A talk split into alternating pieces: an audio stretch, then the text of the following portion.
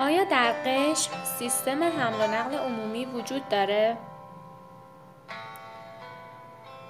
دقدقه خیلی از مسافران در هنگام سفر به قشم اینه که چطور به جاذبه های گردشگری دسترسی داشته باشن.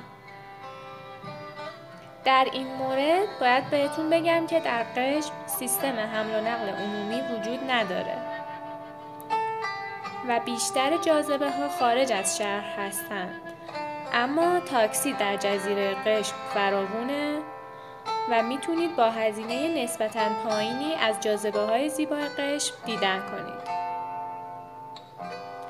فراموش نکنید که تکنولوژی هم در کنار شماست و امکان استفاده از تاکسی های اینترنتی هم وجود داره.